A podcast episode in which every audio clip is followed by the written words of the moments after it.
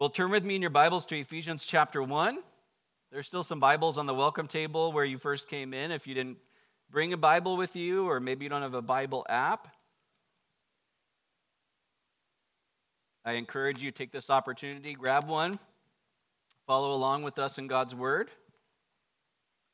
This morning, we're continuing our study through the book of Ephesians uh, with a shorter series of studies than the other series of studies that we just kind of came out of, where we're learning now from Paul's prayer for the saints in Ephesians 1, verses 15 through 23. And in part two today, we're going to be focusing on verses 19 through 22, but we're going to read that whole section up front here, starting in verse 15 through the end of chapter 1. So Ephesians 1 15 says, Therefore, I also, after I heard of your faith in the Lord Jesus and your love for all the saints, do not cease to give thanks for you, making mention of you in my prayers, that the God of our Lord Jesus Christ, the Father of glory, may give to you the spirit of wisdom and revelation and the knowledge of him, the eyes of your understanding being enlightened, that you may know what is the hope of his calling, what are the riches of the glory of his inheritance in the saints, and what is the exceeding greatness of his power toward us who believe, according to the working of his mighty power, which he worked in Christ when he raised him from the dead and seated him at his right hand in the heavenly places, far above all principality and power and might and dominion, and every name that is named, not only in this age, but also in that which is to come. And he, verse 22, put all things under his feet, gave him to be head over all things to the church, which is his body, the fullness of him who fills all in all. As I did last week, I want to share this quote from Warren Wiersbe just to kind of help us have a kind of a grasp as we switch gears from that section we came out of two weeks ago. Uh, he said this He said, We discovered that we were born rich when we trusted Christ. But this is not enough, for we must grow in our understanding of our riches if we are ever going to use them to the glory of God. Paul desired the Ephesian Christians to understand what great wealth they had in Christ. Paul knew of their faith and love, and in this he rejoiced. The Christian life is two dimensions faith toward God and love toward men, and you cannot separate the two. But Paul knew that faith and love were just the beginning. The Ephesians needed to know much more. This is why he prayed for them and for us.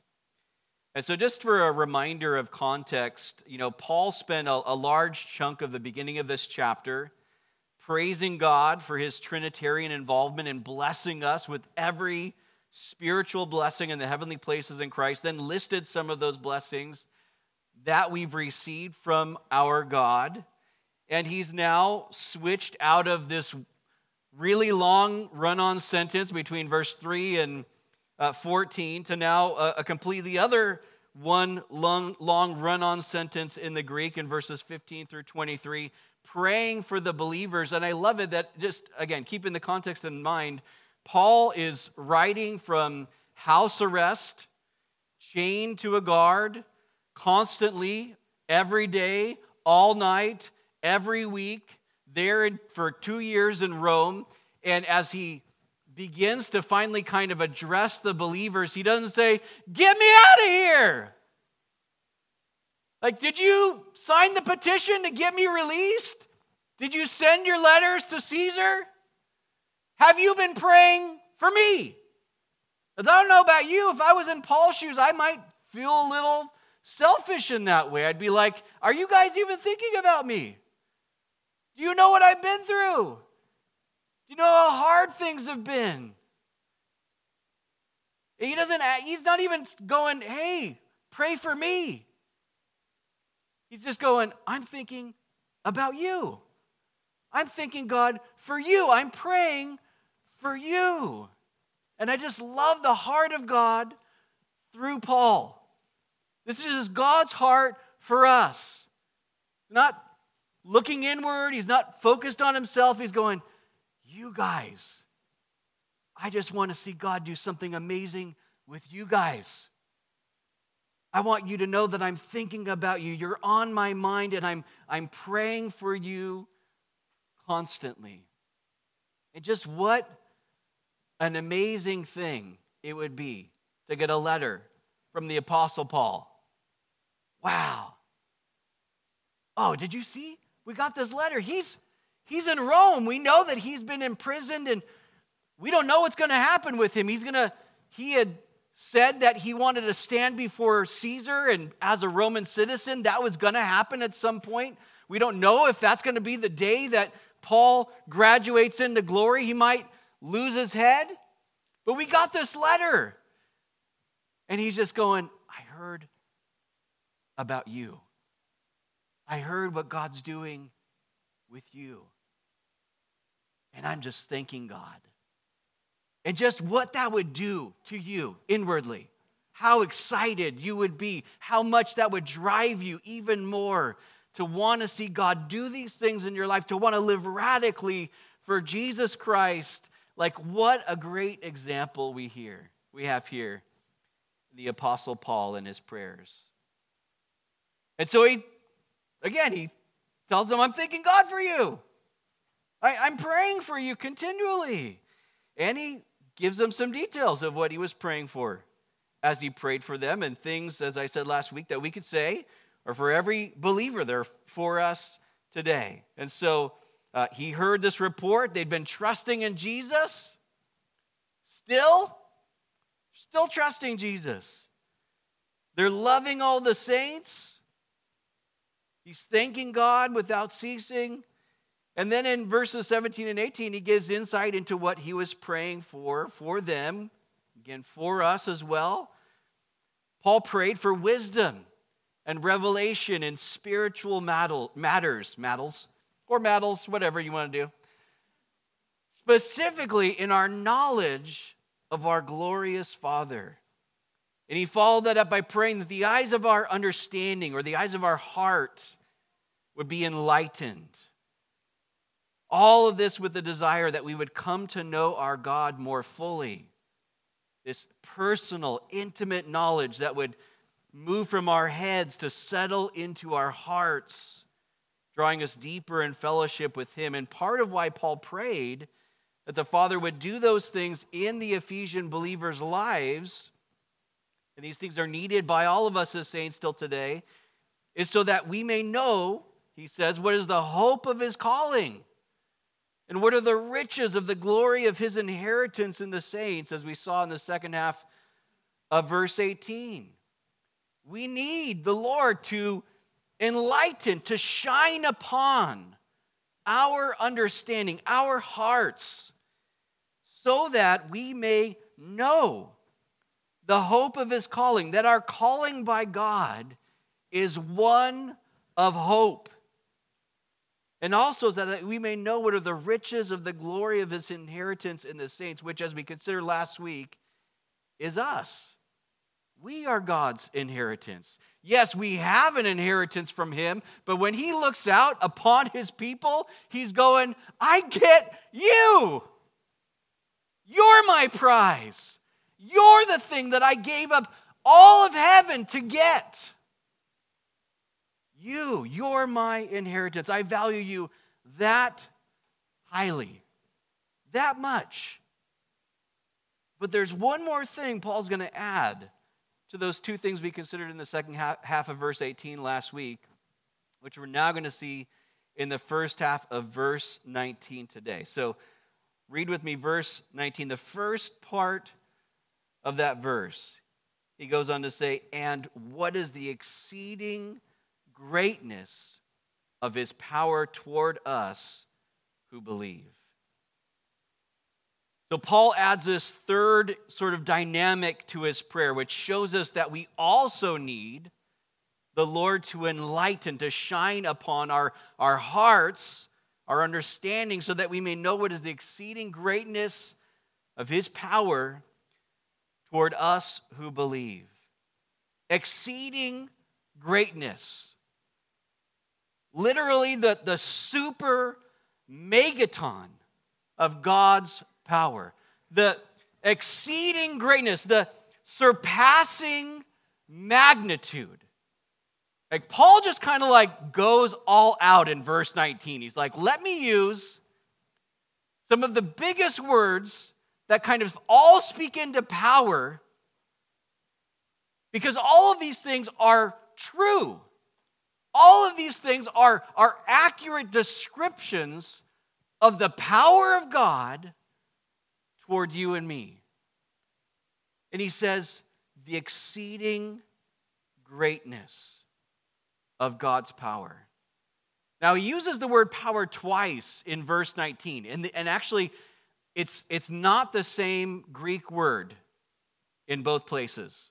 When he says the exceeding greatness of his power, the surpassing magnitude of his power, that word power there in the first part of the verse is the word dunamis, which is where we get our English word dynamite.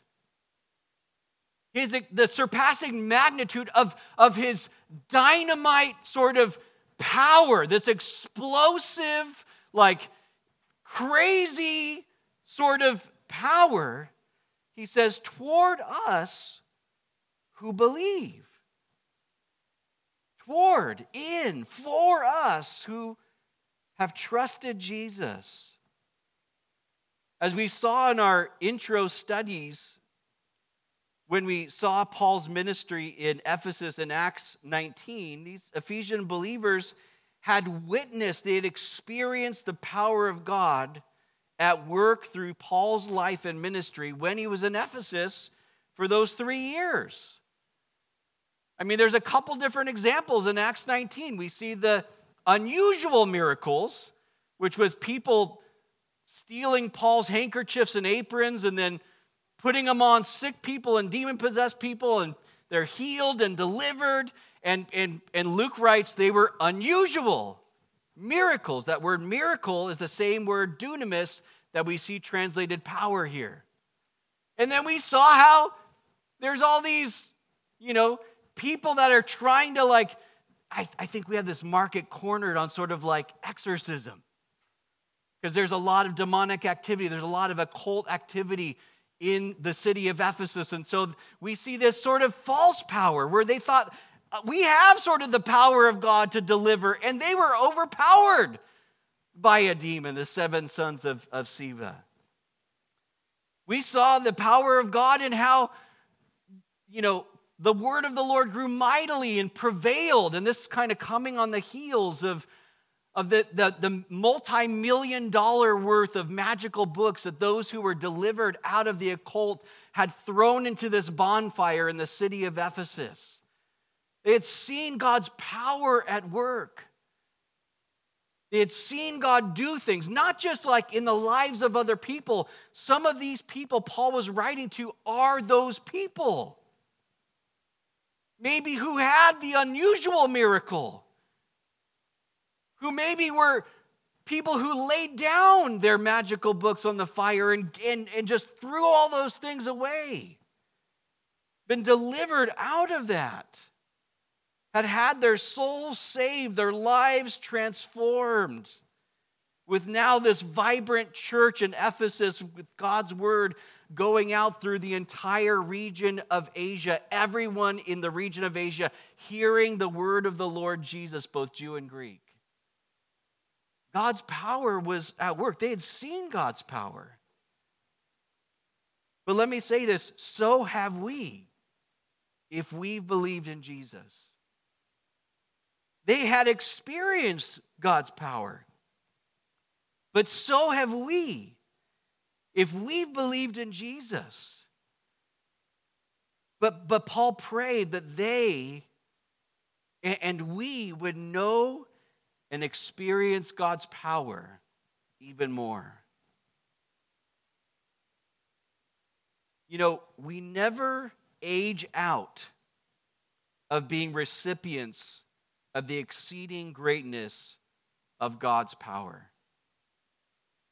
You know, you think about as you get older and, and things, you, you become, uh, your strength starts to wane, right? There, because there comes a time where it's like you're not, your strength isn't increasing anymore, it starts to decrease, right? I'm not talking about you, no. I don't have any one person in mind. I'm just saying, in general, in general, right? And so we might think of different seasons. Like, well, you know, yeah, of course, right now and at this point in my life, and as a new believer, 10 years in, 20, but but but at some point we might think in ourselves, because we sort of consider the natural progression of, of power in our own bodies, that we would go, you know what, at some point the power is going to, to recede. It's going to start to diminish. And yet, that's not true with the power of God. You're never going to age out. There's never going to be a point where He's going, You've kind of missed, like, the exceeding greatness of His power is, was more for like five years ago for you. right? The exceeding mediocrity of God's power. Like, there's never a point where this changes here. It's always going to be the exceeding greatness of God's power toward us who believe. That's what makes us recipients. That's what gives us access to the power of God. It doesn't hinge upon our performance, it doesn't require of us to have perfection. It hinges upon our belief, our faith in Jesus Christ. Paul is writing to saints, those who had put their faith in Jesus for salvation, which is reinforced for us in him saying that he had heard about their faith in the Lord Jesus in verse 15, right? And so there should be no confusion here on how these things can be true for us. Do we believe? Is our faith in Jesus Christ, meaning we've surrendered to him and his lordship. We've followed him in true discipleship, where Jesus is our Lord, our Savior, our God. Because if those things are true of us, these things Paul is praying are true for us. God, through Paul, wants us to know this truth because he wants us to live in the reality of this truth and be confident of it. And if any believer was unsure what kind of power Paul had in mind when he prayed for us to know the exceeding greatness of God's power, Paul is going to describe what power he had in mind, which should help us to have an even greater appreciation, an even greater awe, even greater confidence in the power and work of God toward and in us. So let's look at the second half of verse 19 through verse 22 now. Again, what is the exceeding greatness of his power toward us who believe? According to the working of his mighty power, which he worked in Christ when he raised him from the dead and seated him at his right hand in the heavenly places, far above all principality and power and might and dominion and every name that is named, not only in this age, but also in that which is to come. And he put all things under his feet and gave him to be head over all things to the church. Instead of trying to like describe these different words, the Bible Knowledge Commentary did a perfectly better job at it. Show that to you. Uh, it says there, the third, fa- uh, the third fact Paul wanted believers to know pertains to the present time his incomparably great power for us who believe. The word power, dunamis, means a spiritually dynamic and living force. This power of God is directed towards believers. Paul then used three additional words to describe God's power it is according to the working, energeon, energetic power, from which comes the English word energy, of the might, kratos, power that overcomes resistance, as in Christ's miracles. This word is only used of God, is used only of God, never of believers. Of God's inherent strength, ischios, which he provides this magnificent accumulation of words for power underscores the magnitude of God's great power available to Christians. That, that quote is, is just it's helpful in us having a better understanding of the kind of power and work that Paul is praying that we will come to know as he uses those different words in verse 19. But in the second half of verse 19 through verse 22, Paul goes on to give us a clear description of that power that God has directed toward us who believe. The, the power that God displayed when he rose Jesus from the grave. Resurrection power is the same power that God wants us to know that he has toward us and that he's working in us. And it isn't interesting here of all the examples of power that could have been used. Speaking all of the created universe into existence, making mankind. I mean, we could go back in history and go, wow, that's God's power. We might pull from those things to use an ex- as an example. But Paul doesn't do that. Paul doesn't go there. He just goes, you know what? You know what accurately describes the kind of power? You know what kind of um, exceeds even the example that we could give of God's creative act of power? Raising Jesus from the grave. We realize how powerful that moment was for you and me because it's not even just a physical act of, of taking Jesus, who was in a tomb, and bringing him to life in a glorified body to never die again. But that in that moment of his resurrection, every promise, every single thing that God has said to you and me in Christ became reliable and true and trustworthy in that moment because if he hadn't risen, our faith would be in vain. Like, there's more to it than just like, well, he came out of the tomb. That was pretty cool. And then he like just kind of like like showed up in the rooms, like like I phased in and freaked people out. Like Jesus is so cool. I just see like I, I just feel like Jesus probably had some sort of a smirk in the upper room the night that he rose. And they're freaked out. He's like, Peace be to you. And he's like,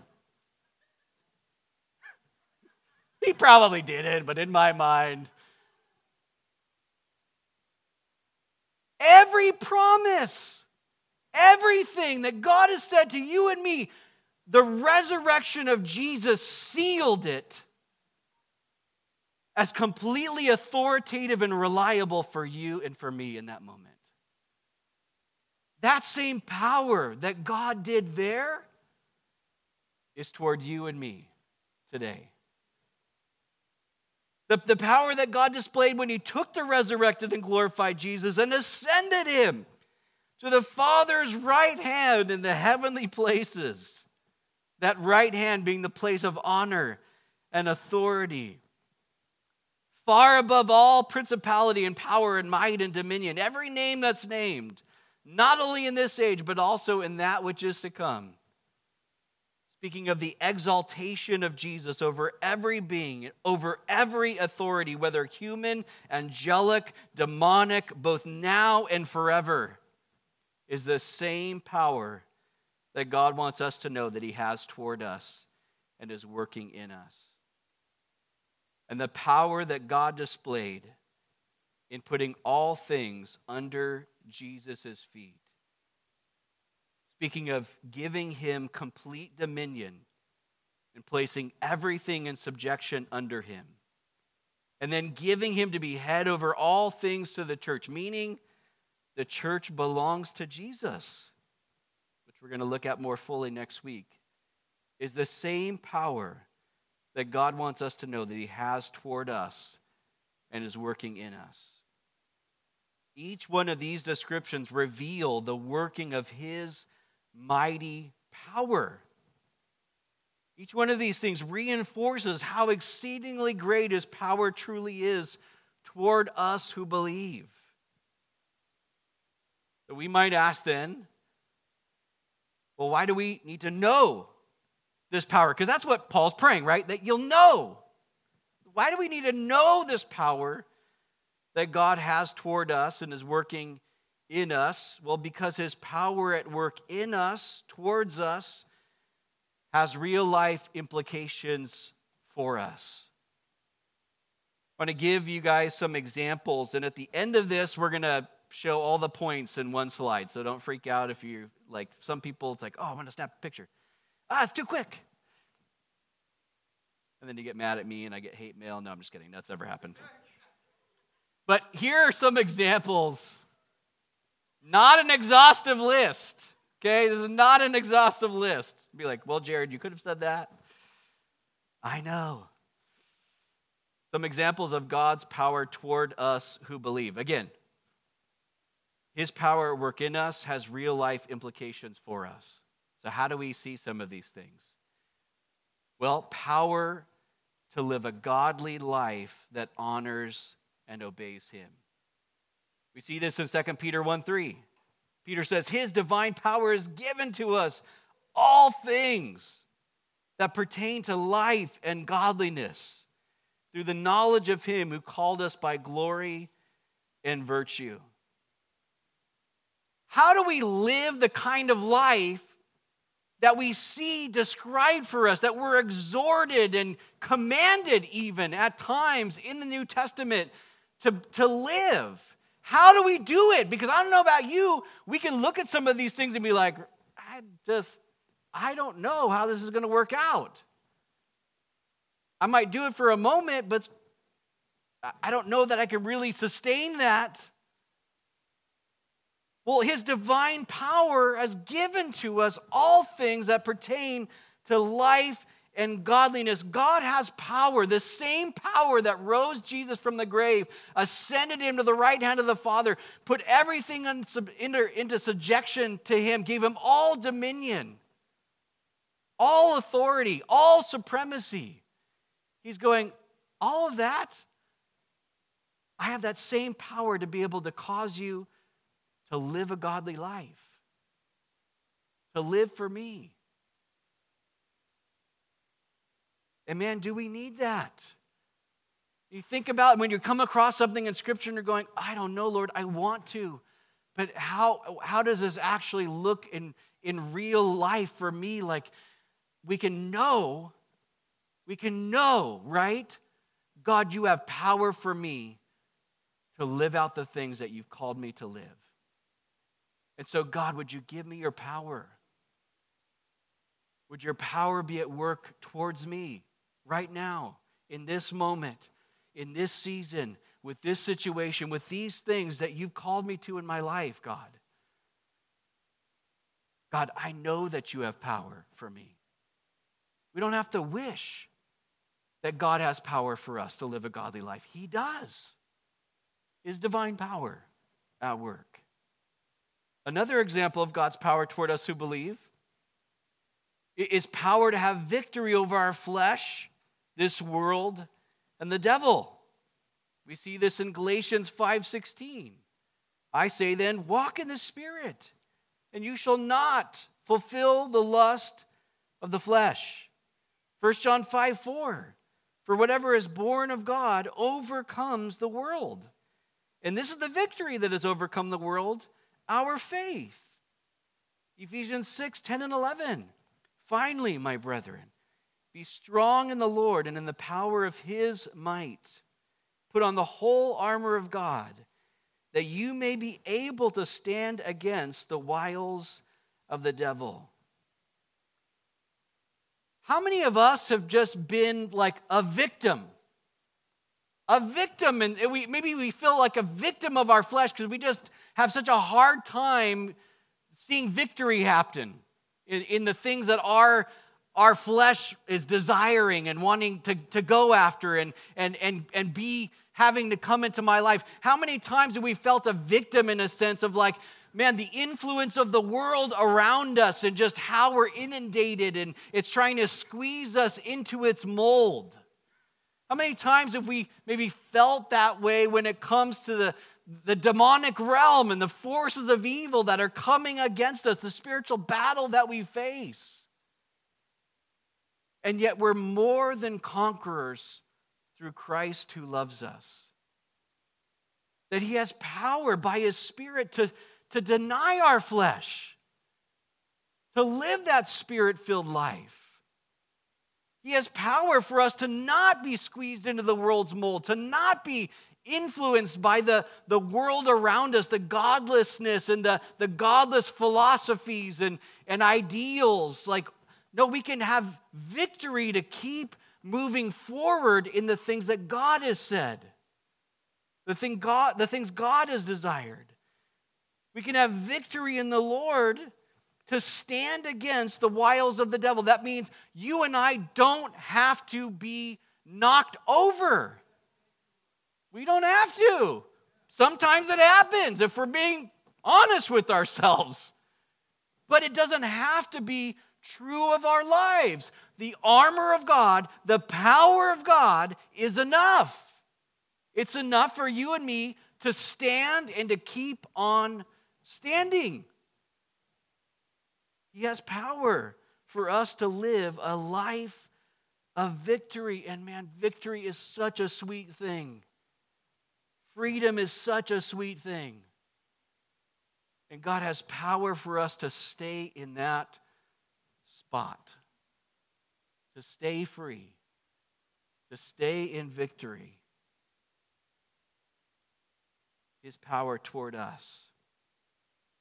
So that gives us confidence when we face things, when we're struggling with our flesh, when we're struggling with what's going on in the world around us and, and the influences of the world, when we're, when we're faced with spiritual warfare and the enemy's just trying to cripple us, we can go, God, I know that you have power for me. Power for me in every single one of these moments, in every single dynamic in my life, whether it's the flesh, this world, or the devil. God, you have power for me. Another example of God's power toward us who believe. And maybe for this one, we would rather it not have to be true. Power to endure through trials and suffering. We see this in two different places of Second Corinthians, chapter 4, verses 7 through 9 is the first place. Paul writing there, he says, But we have this treasure in earthen vessels, that the excellence of the power may be of God and not of us. He says, We are hard pressed on every side, yet not crushed. We are perplexed, but not in despair, persecuted, but not forsaken, struck down, but not destroyed. And then later in his writing to the church in Corinth, there in that same letter in chapter 12, verses 7 through 10, he says, Unless I should be exalted above measure by the abundance of the revelations, a thorn in the flesh was given to me a messenger of Satan to buffet me, literally to, to pummel me, lest I be exalted above measure. Concerning this thing, I pleaded with the Lord three times that it might depart from me. And he said to me, My grace is sufficient for you, for my strength is made perfect in weakness. Therefore, most gladly, I will rather boast in my infirmities, that the power, notice, power of Christ may rest upon me. Therefore, I take pleasure in infirmities and reproaches and needs, in persecutions and distresses for Christ's sake. For when I am weak, then I am strong. Power to endure. Endure. Being under a load. We just want the load to be thrown off. I don't want to have to be under the load. And yet, God to Paul wasn't saying, I'm going to strip off the load. He says, I've got power for you to endure under the load. to keep going, to keep moving forward, that His grace was sufficient, His strength would be made perfect in Paul's weakness. And you know what that shows when that happens? Kind of going back to that passage in chapter 4, it shows that the power in us is not of us. It shows that it's actually of God. Because we know us. We know what kind of vessel we are. We're earthen, easily cracked, easily broken. And yet, what God's power is at work in us in trials, in suffering, we're able to keep going, keep moving forward, keep our eyes on Jesus. To, to yes, we, we could feel hard pressed, but not crushed. We could feel perplexed, but, but not find ourselves in despair. We could go through persecution, but no, God, you've not forsaken me. We can feel struck down, but know that we're not destroyed. So when we go through trials, when we go through suffering, why? Why would this be so important? So that we would know, God, when we're going through these things, God, you've not abandoned me. Not only have you not abandoned me, you have power for me. Your grace is sufficient for me. Lord, you want to make your strength perfect in those moments of my weakness because, God, we feel weak at times, don't we? we go through things and man, I'm just feeling it. God, I don't know how how am I going to keep going? How and and it can be a lifelong sort of things. There there are things where there's not sort of like an end point in mind where we're going, okay, God, you're going to give me endurance because at this point, then my situation is going to change. If it doesn't change, God still has power for you to endure. if it doesn't get better, God still has power for you in your weakness. And we need to know those things. We need to know because we all go through these things to various degrees. Every single one of us, trial and suffering are going to strike our lives. But how we go through it can be completely different. So, God, give me your power. Maybe for some of you right now, you're going, God, I'm in it. I'm under the weight of the load. It's hard, God. There's not an end point in mind. I don't know what's going to happen. But God, I'm going to rest in this knowledge that you have power for me today, you have power for me tomorrow, and every day until you take me into glory. But I love that this kind of leads into our next example of God's power toward us who believe the power to abound in hope. We see this in Romans 15, verse 13. Paul says there, Now may the God of hope fill you with all joy and peace in believing, that you may abound in hope by the power of the Holy Spirit. If you've ever abounded in hope in your life, you know what that's evidence of? The power of the Holy Spirit in your life. If you find yourself lacking in hope, maybe you're in this last point that we just talked about the trials and suffering, and you're finding it hard to have hope. Know that God's same power that He used to raise Jesus from the grave is enough to cause you and me to actually abound, to overflow with hope. And so you can go back to that. Why is Paul praying it? Because we need to know that. God, I need to know that my circumstances don't have to dictate my hope, but that you have hope for me. You have power for me, God. And in my whatever's going on, whatever season, whatever situation. Even if you find yourself as sort of a person who's prone to depression, you are not excluded from this passage. Abounding in hope by the power of the Spirit. And if we're not in that spot, that doesn't mean that you're a bad Christian. If you're not in any of these spots, it doesn't mean like, oh man, I just stink. I can't get my act together. Why aren't these things true of me? Why aren't I enduring better? Why aren't I more hopeful? That's not the point of this. The point is for us to go, God, I can be confident of what you said. And I'm going to pray that, God, you'll do these things in me. So, God, cause me to abound in hope.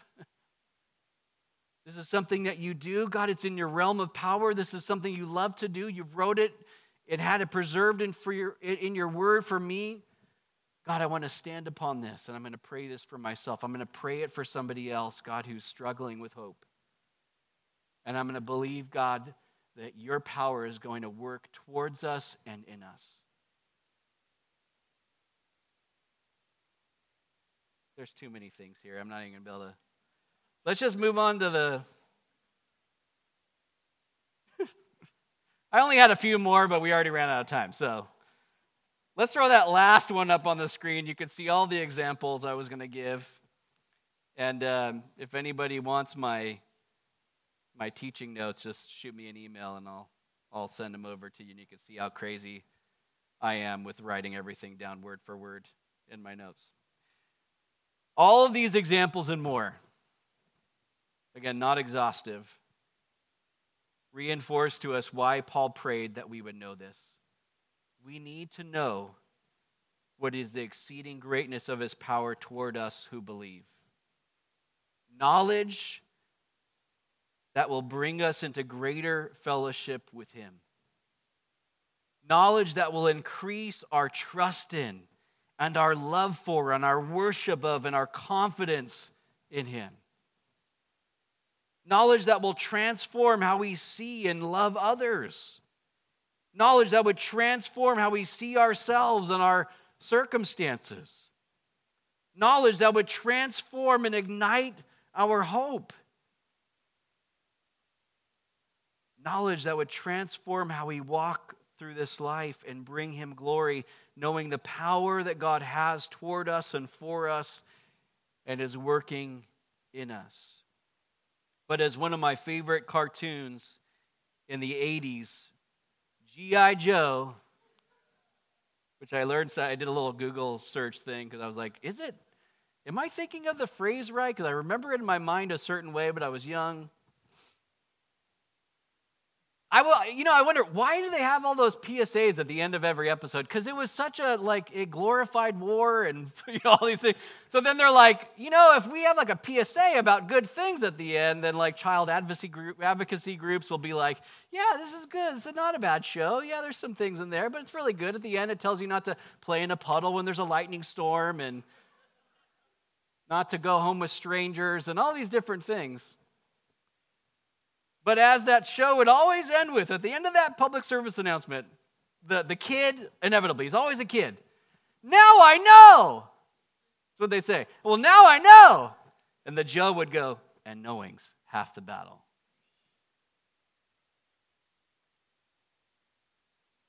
It's half the battle, even with this. Why? Because what God is wanting us to know, He wants us to receive. He wants us to walk and He wants us to live out by His grace and the power of His Spirit. You know it. But God, would, would, would you make these things true in us? Make these things true for us more and more. We're going to learn more from Paul's prayer next week. I'm the worship team come back up. You know, what is God maybe wanting you to know today? Well, you're like, well, He told me all the things I need to know. No, there's more. There's other things. God can speak other things to your heart. But what is He wanting you to know and take to heart about His power toward you today? What are the things that you're facing? Maybe, maybe some of it was conviction. Maybe some of it was a challenge. But maybe there was some ways that God was wanting to fortify areas in your mind where maybe you didn't necessarily see some of things of these things as something that God actively, by his power, would want to do in you. Maybe you never saw hope as something that could abound. Maybe you just kind of resolved to just stay in your trial and suffering and just kind of like be crushed by it and not know that God has power for you to endure, that He even has joy for you in the midst of hard things. His peace to guard your heart and mind. That God has power for you to serve Him and others power to bring him glory in this world.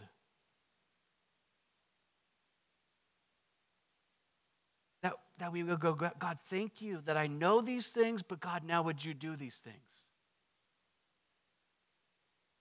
Maybe, maybe for someone here, even, maybe, maybe you believe, but struggle with unbelief.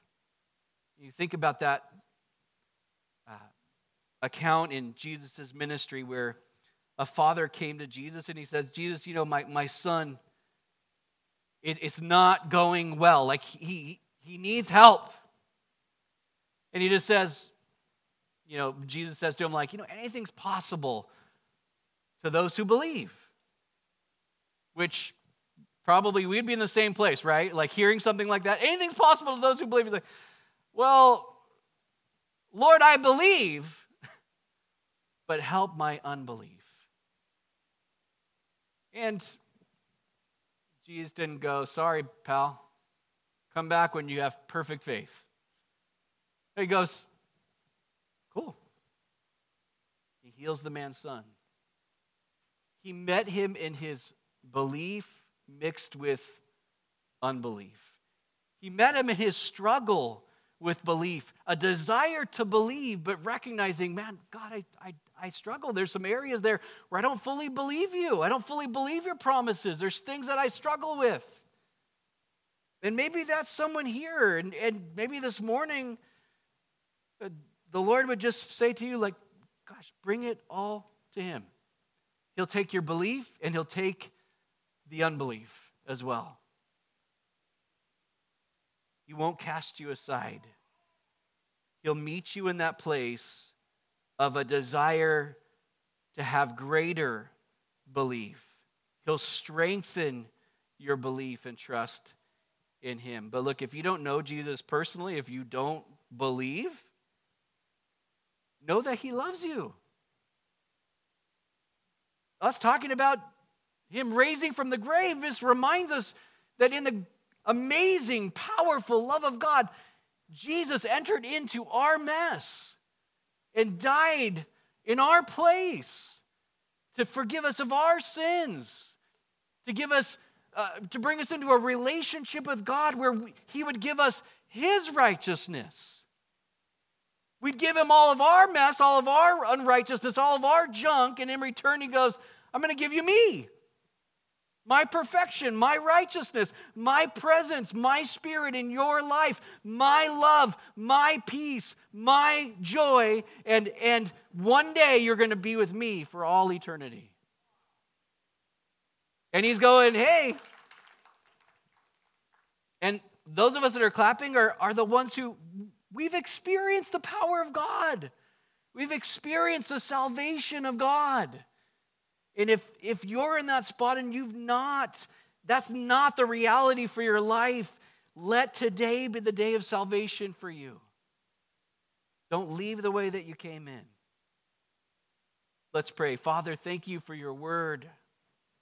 Lord, thank you that, God, this is your desire for us, that we know the hope of your calling, Lord. We know the glory of the riches of your inheritance and your saints. And that, Lord, we would know the exceeding greatness of your power toward us who believe. And so, God, these things that we've considered this morning, Lord, grow us in them. God, help us to know and be confident, but Lord, also to walk in these things.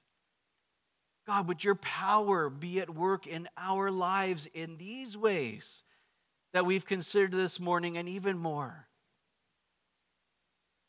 God, meet your people where they're at. God, you know each of our needs, Lord. Lord, you know the cries of our hearts. God, you know those areas where maybe even in one of those examples, Lord, it struck a chord with us this morning. God, would you just, God, would you show forth your power in our lives? God, would we trust you even more?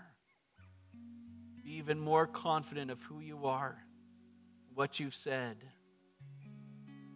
And just live in that place, Lord.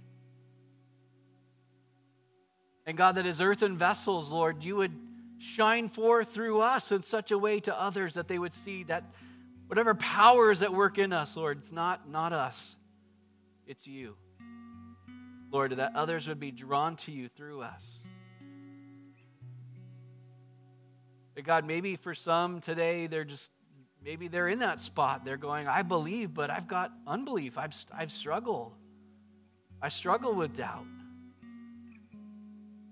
God, would they just bring all of those things to you this morning? The belief mixed with unbelief. And God, would you strengthen them? God, would you strengthen their faith? God, would you speak into those things that they struggle with, Lord? Maybe intellectually, or maybe it's just struggling to believe your goodness because of the difficulties that they've faced in life. God, would they see your goodness? Would they see your care? Would they see your love, Lord? And God, would you minister to them today?